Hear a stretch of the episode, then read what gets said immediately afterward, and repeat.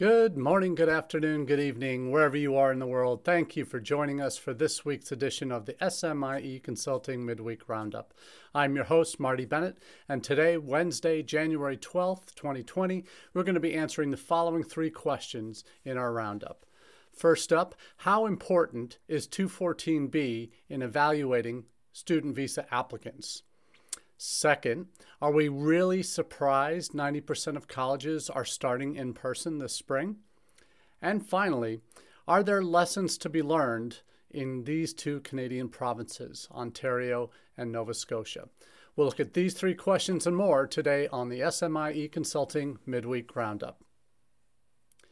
As we do each week, we go into the three questions we've been hearing from international educators over the last few days as news stories have come in from around the world. And each, for those not familiar with the roundup, we take each of the uh, themes we cover in the roundup from our newsletter that comes out on Mondays, SMIE Consulting's All the SMIE News Fit to Share. Uh, that comes in free of charge to your inbox, 9 a.m. Eastern.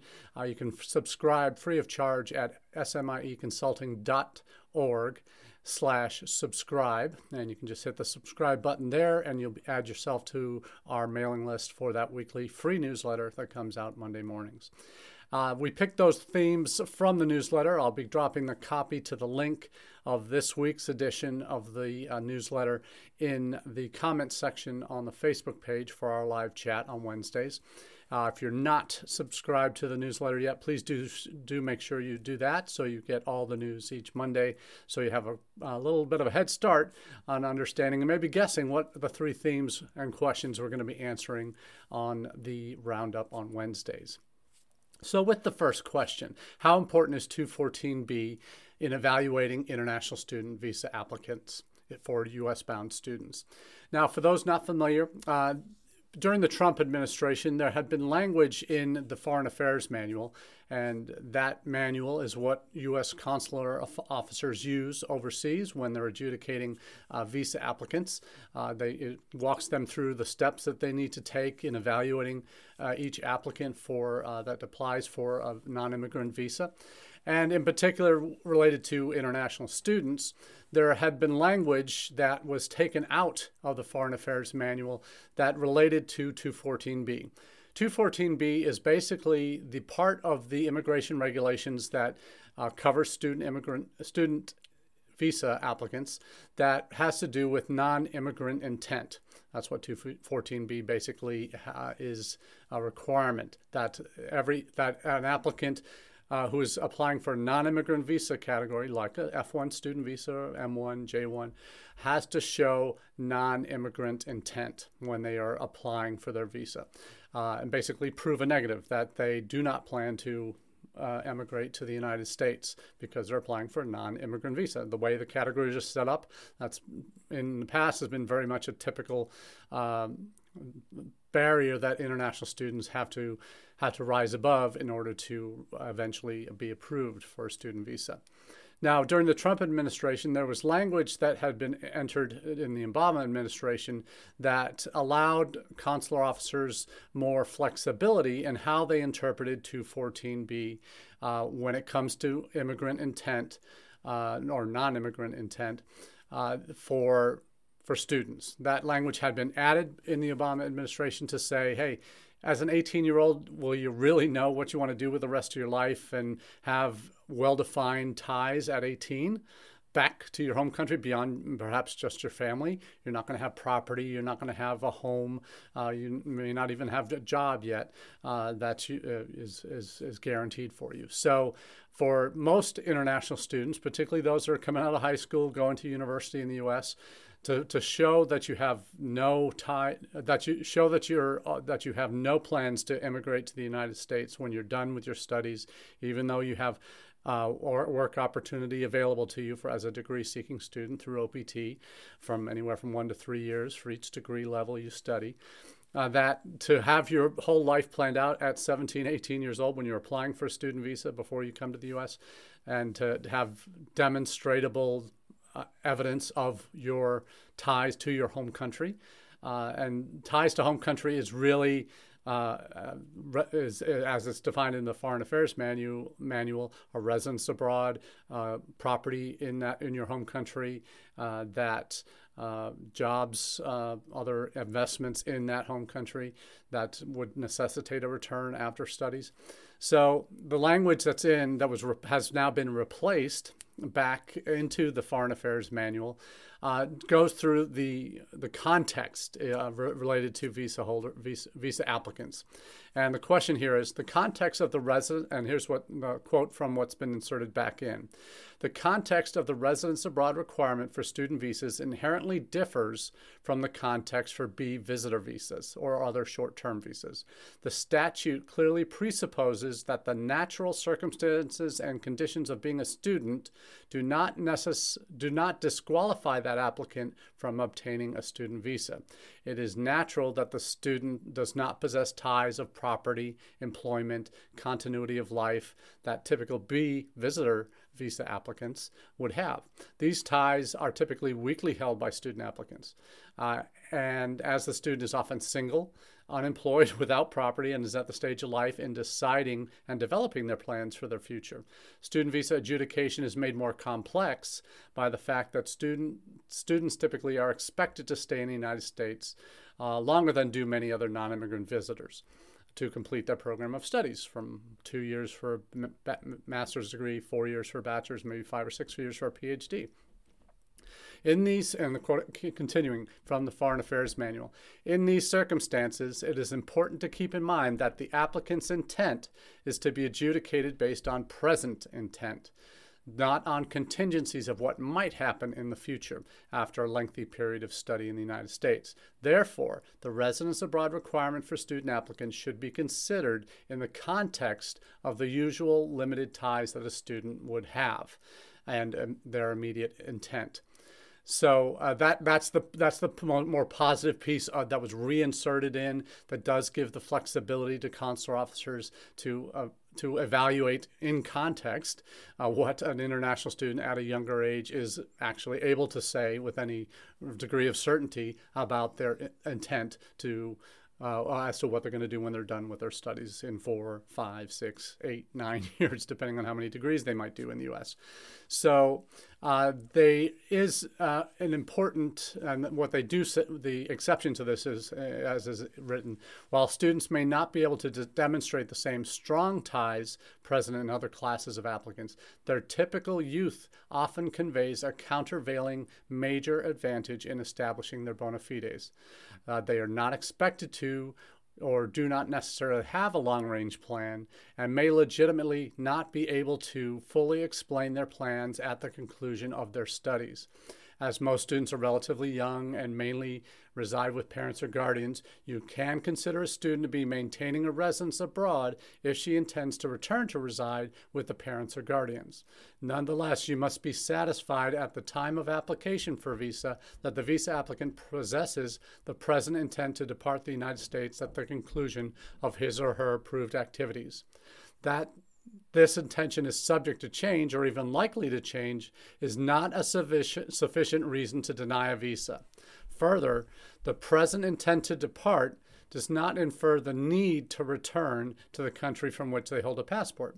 It means only that they must intend to leave the United States upon completion of studies. So that language now being reinserted into the Foreign Affairs Manual and being hopefully implemented and taken on board by consular officers in the field around the world should certainly make it a much easier task for a young visa applicant, student visa applicant, to successfully obtain a visa to come to the United States. So that's really positive news.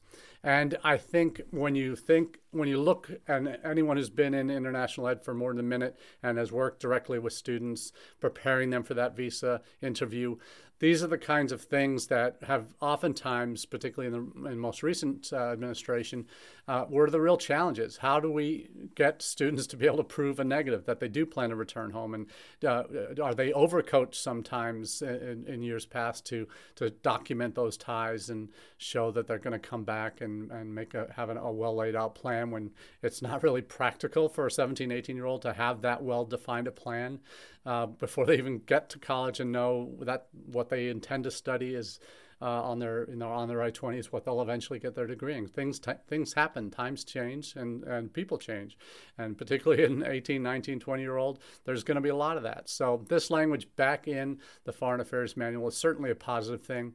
And it's one of those smaller little changes that most folks, just on, a, on an outside level looking in, wouldn't really think that, oh, it's not really changing law or anything like that. It's changing how uh, how individual applicants can be evaluated by consular officers. And you really have to get granular and know what happens in these interviews and know the kinds of questions that are asked and how little time uh, the applicants actually have to make their case uh, and the limited questions that they do get asked. So it's really it's encouraging, and if it changes the mindsets of consular officers, and that's really the key here. The language is back in, giving them flexibility, giving them more discretion in this area, even though the law is still the same. That still says they've got to show non-immigrant intent because that's the visa category that they're applying for. Uh, the, it, this is a step forward that if this if, if this language is taken on board and the message is received on, by consular officers around the world, it can make the visa application process a lot smoother for international students. So the potential exists for a very positive outcome with this change for hopefully in the fall term when uh, the greater majority of new international students will be enrolling in the United States.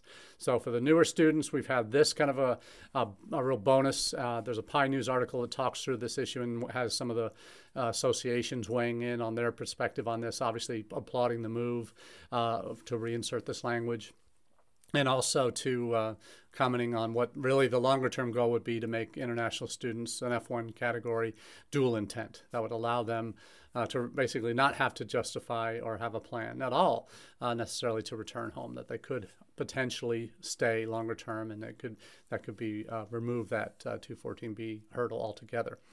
So there's some real positives coming out. Uh, we had that for the new students this this past week and previous week. We had the uh, waiver of in-person uh, visas uh, interviews for students who are uh, renewing their visas or who have had maybe other non immigrant visas before but are now coming back to study. They would not have to necessarily uh, do an in person visa interview, which is a, uh, uh, something that the consulates abroad really are uh, managing. They're are trying to manage things a lot better because they've they've had staff cuts, obviously with COVID, and not, are not up to full strength in many many places, and even not able to open full fully for uh, regular visa services yet.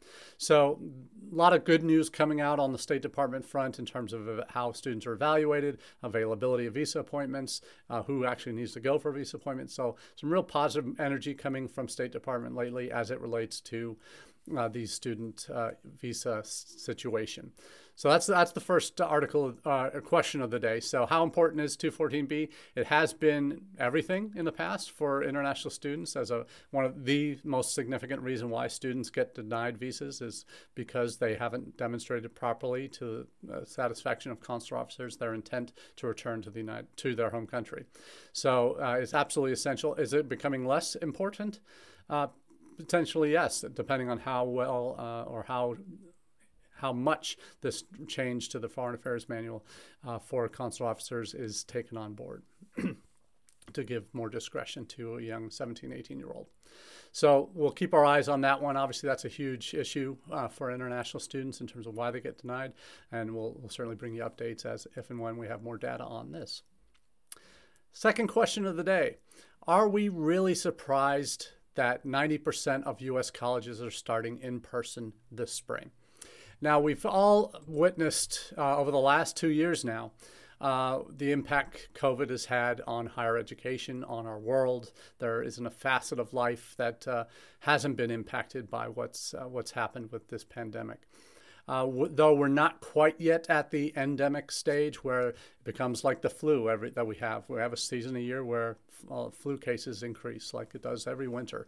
We have these surges. We have uh, pharmacies offering f- flu vaccines, and that, that's just something that has become a normal part of life. And COVID is moving in that direction, and it is looking like it will always be here. There will always be other variants. Uh, and that's something will just become a fact of life that we have to deal with here in the United States and every other country in the world that is seeing cases. And even those that have handled it well in the past, we've seen uh, China is having lockdowns all across their country, at least in two different provinces. We've seen uh, uh record cases spiking in Australia.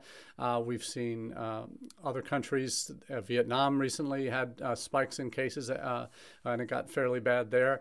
But the, the with this this go round, there's less of um, less of a major concern in terms of hospitalizations and deaths as a result of this particular variant, the Omicron variant. Uh, there are still Delta variants kicking around as well that, that are more tend to be more serious, for, particularly for the unvaccinated. Uh, what we are seeing because vaccination rates have increased dramatically, we're seeing a lot more uh, folks who have been vaccinated getting COVID, which uh, suggests that vaccinations aren't the be all and end all, but they are certainly an important mitigation strategy uh, by requiring um, uh, by requiring uh, for colleges uh, requiring vaccinations, and eventually many we see are moving in the direction of requiring boosters, booster shots as well. So what we're seeing now is we've we've become uh, we've had over a year of uh, in higher education, the full 21, full 2020-21 academic year was spent in the shadow of COVID. Just that last little quarter of um, of the of the 19, 2019-2020 uh, academic year was where COVID first hit, and everybody was just going uh, out of their minds trying to figure out how to how to manage this and conduct classes online, and how do you balance having students on campus? Do you send them home? Do you not? How do you deal with your international students? And that's obviously the the, the lens through which we see this question. Uh, what we are seeing is from that experience last year, there were strat- mitigation strategies in terms of social distancing, in terms of masking in, in, in residence halls and inside uh, facilities on campus. That uh, in classrooms, obviously, for those that went uh, were in person last year, you saw that learned experience on on just managing the minimizing the, the, the threat of transmission. It's always there. Um, and there were there were universities, many, uh, uh, several of which I've I've spoken with directly about how they were treating uh, the uh, the sewage coming out of individual residence halls to determine if uh, any of the uh, COVID uh, tracers were, were in the in the sewage from uh, coming out of of, uh, of residence hall, so that then they can identify. Okay, we got a spike here. The, we need to uh, do, ramp up testing in this residence hall. So this past year, there were a lot of great lessons learned on how to manage uh, a pandemic impacting a college and colleges that were 30 40 50 60% that stayed in person and have in terms of having classes in person a lot of smaller schools were able to successfully do that. Uh, you saw a lot of larger state institutions and some of the more elite schools uh, do mostly online and maybe some hybrid but uh, smaller schools that uh, really rely on having students on campus for for funding. Uh, they they couldn't afford to send students home for a full academic year after what they experienced maybe in the spring. So you saw them largely stay in person last year. They've learned lessons in terms of what worked, and they were able to do so without having to go online. Uh, and then you saw folks this this past fall with a whole new academic year with a year's worth of lessons learned on how to manage uh, COVID. Uh, you see a lot of those strategies being maintained uh, for the when fall semester started. You see that continuing in the spring. You see with those schools that did pushes for um, uh, mandating vaccines for fall for students to start in the fall. Now seeing that uh, uh ramping up again in the spring. Those that did more more colleges were requiring it for the spring unless there were state law or system decisions that prevented that from being implemented. Uh, you also saw uh, those colleges that were online last year. Uh, they started in person in the fall. They, if they, if they were, if they had any big surges, they got a little skittish and decided to go online at the end of last fall. Even though it, we we know Omicron is a more, a more, the more most highly transmissible variant we've had, but it's also the one that has the least uh, the least dangerous symptoms uh, or threats of dangerous symptoms for even unvaccinated folks. Of uh, uh the symptoms t- typically have not been as uh, as dramatic, uh, particularly for those who have underlying health conditions, as they had been for Delta or the original variants. So, uh, what uh, those colleges that did uh, suddenly go back online at the end of the end of the fall are are either delaying their start dates in the spring or starting online in the spring out of an abundance of caution. But the greater majority of, of schools are clearly not that worried. And there's reason for not being worried. We've talked about the lower, lower, uh, uh, uh lower significant uh, significant issues from COVID, the lower, uh, lesser side effects, uh, though it's more highly transmissible. Many of these schools that have these mitigation strategies already in place from last year are now, some of them are even switching up masking requirements to say cloth masks are no longer visible, are no longer allowed as a sole protector that you, you would need to have a, either double masked or have a, a surgical N95 mask uh, type uh, requirement. Some colleges are moving that way to, to, to continue to allow in person uh, classes. So masks will be with us for the foreseeable future uh, for college classrooms. I, am I'm, I'm, I'm understanding that to be the case uh, for many schools. So we're seeing that seeing the impact of COVID. It certainly is long term, uh, and it's certainly one that though. Uh, most folks would uh, can't wait to see the back of COVID. It's going to be a reality we're going to have in our lives, like we have flu uh, every year. We'll get our regular flu boosters every year, uh, COVID boosters every year. Uh, that we've been getting after the, our first two doses of the initial vaccine. So it's really something that I think um, we are, are, really coming to grips with as a new reality of uh, our ongoing reality that we'll have to deal with. Uh, what for international students coming to the United States, uh, because of the requirement to be to be vaccinated uh, for international travelers coming to the U.S., uh, that is that is kind of one step that they're already having to do that prepares them for campus life. Uh, there are, are, a certain number of countries, mostly in Africa, that have uh, vaccination rates uh, currently below 10% that are exempt from that. But colleges hopefully are making exemptions for those students that are coming without a vaccine to get them vaccinated uh, before they begin their classes, or at least get that first and first and second dose in within that 30-day window they have after arrival before classes begin. So we'll see what uh, happens in the fall, where we have a larger cohort coming, where more of these um, will have more clarity on on travel by then, I'm sure. Uh, but in terms of um, what this will mean uh, for for international students uh, uh, related to starting in person. That's what they want. That's what they came for.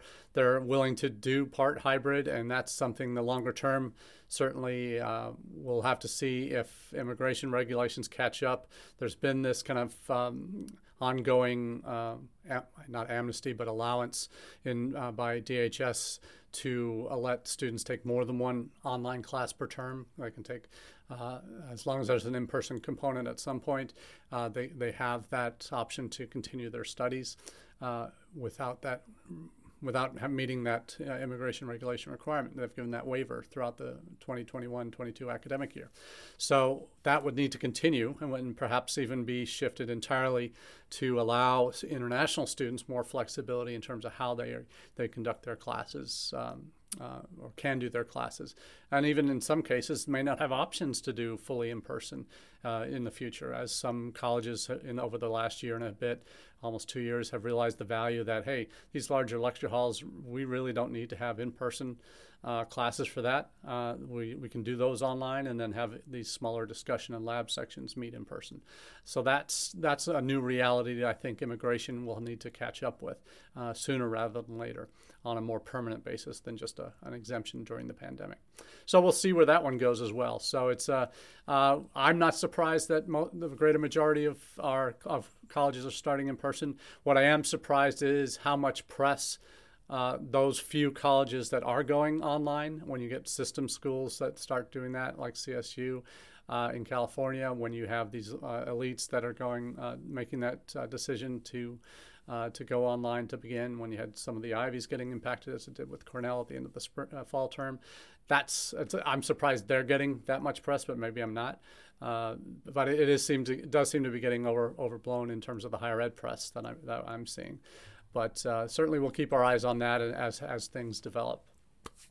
Now, our final question of the day, and this comes to us from north of the border. are there lessons to be learned in these two Canadian provinces, Nova Scotia and Ontario, related to international students and international student enrollment, recruitment, the whole international student management piece, uh, the pathways for these students. Uh, we all know in Canada, just stepping back for a minute on a, on a national level in Canada, we all know that uh, Canada has a much more welcoming front uh, and uh, welcoming pathways for international students, clearly defined pathways for students that want to come from overseas to study, then work, and then become permanent residents and potentially citizens. That those are very clearly laid out for overseas visitors that are looking to come to Canada for eventual immigration immigration purposes. Now, that has helped um, many. Uh, colleges in Canada that have looked to recruit internationally, that are looking to bolster their budgets to supplement what they are getting from the from the provincial governments, to uh, to really move forward, and particularly on the vocational college fronts, uh, you see that most uh, I hi- highlighted most by Ontario's uh, college system, vocational college system. Uh, that that's an important difference. Is uh, co- these colleges, when they talk colleges in Canada, more more than any more than likely they're talking about vocational schools. Uh, not quite community college, but that's the closest equivalent to them. They're typically three-year programs uh, that for vocational studies that also have work tied into uh, through the pathways that uh, the Canadian government has, has had. Now, these colleges, these vocational colleges, are tend tend to be concentrated in the larger metropolitan areas. So Vancouver, Ontario is really where the bulk of them are. Uh, Quebec, Montreal, uh, they all they all have large numbers of these colleges that are more vocational that allow for uh, that really are magnets for international students. In particular, in, Ontario, in this first case with Ontario, Ontario, uh, uh, major the major city is Toronto. That it has a, a number of these public colleges. Uh, they received um, just for an just to give you an example, they received in 2020-21 a total of 1.7 billion dollars in tuition fees from international students enrolled at their home and public-private college partnership campuses. So these the international students made up uh, at these colleges 30% of the total student enrollment. Uh, yet the money that they were bringing in was more than uh, more than the money they received. These colleges received from provincial governments. So only 30% of the students are paying for well over half of the total revenue for uh, for for for, for, those individual uh, public colleges in Canada and, and this one is particularly in Ontario that we're talking about here, uh, that are, and the majority of those public colleges are in Toronto. So that these colleges' public positions, um, financial position was main, mainly due to uh, to international student enrollments. So that uh, we we see a lot of uh, lot of these public colleges are have become over reliant on international students uh, for their revenue. Uh, we've seen a couple of them in the past, and even at a university in the last uh, last couple of years during the pandemic, especially, that fell victim to uh, drops in, uh, particularly during COVID, uh, drops in international students from that were was affecting their bottom line and forcing closures of programs. So we have these. Um, these international students that really have become uh, a real, uh, real uh, revenue stream for these public colleges, but perhaps overly so, uh, overly de- overly dependent. And the dependence is not just just on international students; it's on international students primarily. 62% of international students, according to um, a good colleague of mine, Alex Usher, uh, at uh, Higher Education Associates uh, in Canada, uh, higher education strategy, higher education strategy associates in Canada.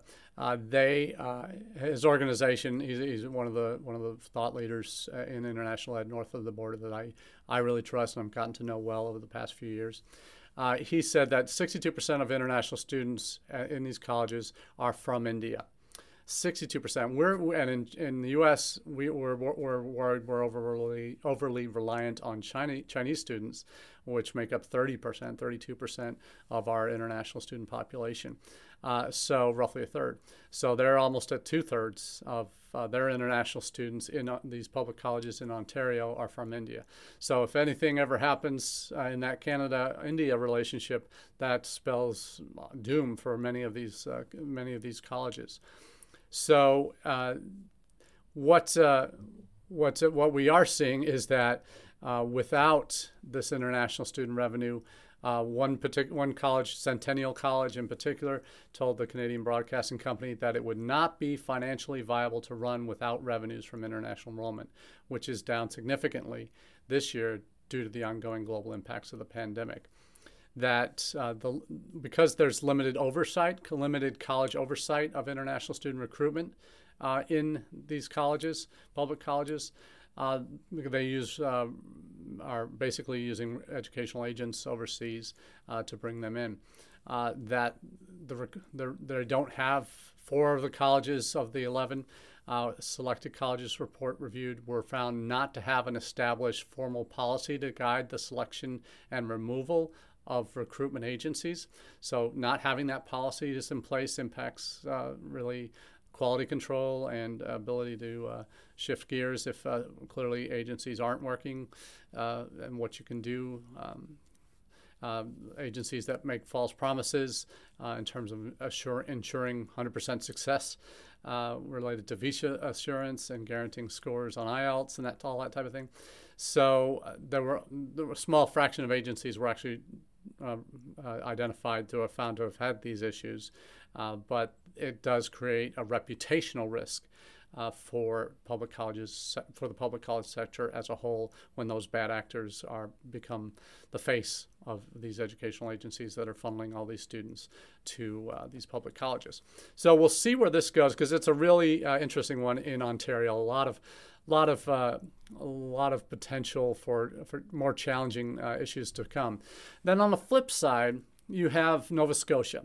Nova Scotia is on the eastern. That's one of the what they call the Atlantic provinces uh, on the on the eastern uh, side of Canada. Uh, these provinces are, not highly populated. Uh, that are uh, don't have huge towns and cities. that are really dependent on uh, have declining demographics are dependent on this immigrant force coming in to, for work and for and for schooling. So uh, what Nova Scotia has done is they've created this study and stay program, uh, where it's really an amped up version of the uh, the, the general Canadian uh, immigration policy that allows uh, is designed to support, in, in the words of this program, it's trademark program, study and stay. Uh, it's, designed to support a select group of final year international students uh, completing their post secondary studies in Nova Scotia. A 10 month program provides participants with career development opportunities while, while helping them build strong community connections. Uh, includes managerial mentorship, providing opportunities for students to apply their learnings, network, and gain a deeper understanding of Nova Scotia's workplace, culture, and job market opportunities. Uh, that uh, it's uh, really as a way to help them have two to three years of uh, to, to really if you want to they're really recruiting mentors to be part of the program. Uh, kind of like what our career services office does on most us college campuses. It's trying to better integrate these graduating um, international students into the local communities. So that's they're they're really going above and beyond to really uh, sell and promote their province as a real destination uh, that with a very uh, with a much more well not much more you can't get much more friendly than the overall policies are, but to make for a, a, a more personal connection with these students and give them more incentive to stay after they're done with their studies because they, they depend on that. So we'll see where that goes. And that impacts the, how these institutions are also handling this current Omicron surge.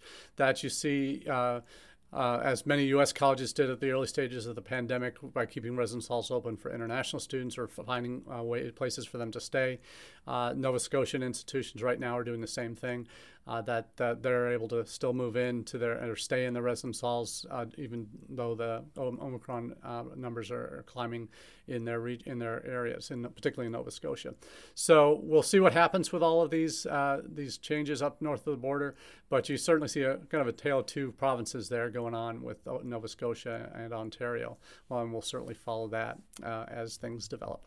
So that's all we have for you this week on the midweek roundup. Until next time, we wish you the very best. Take care.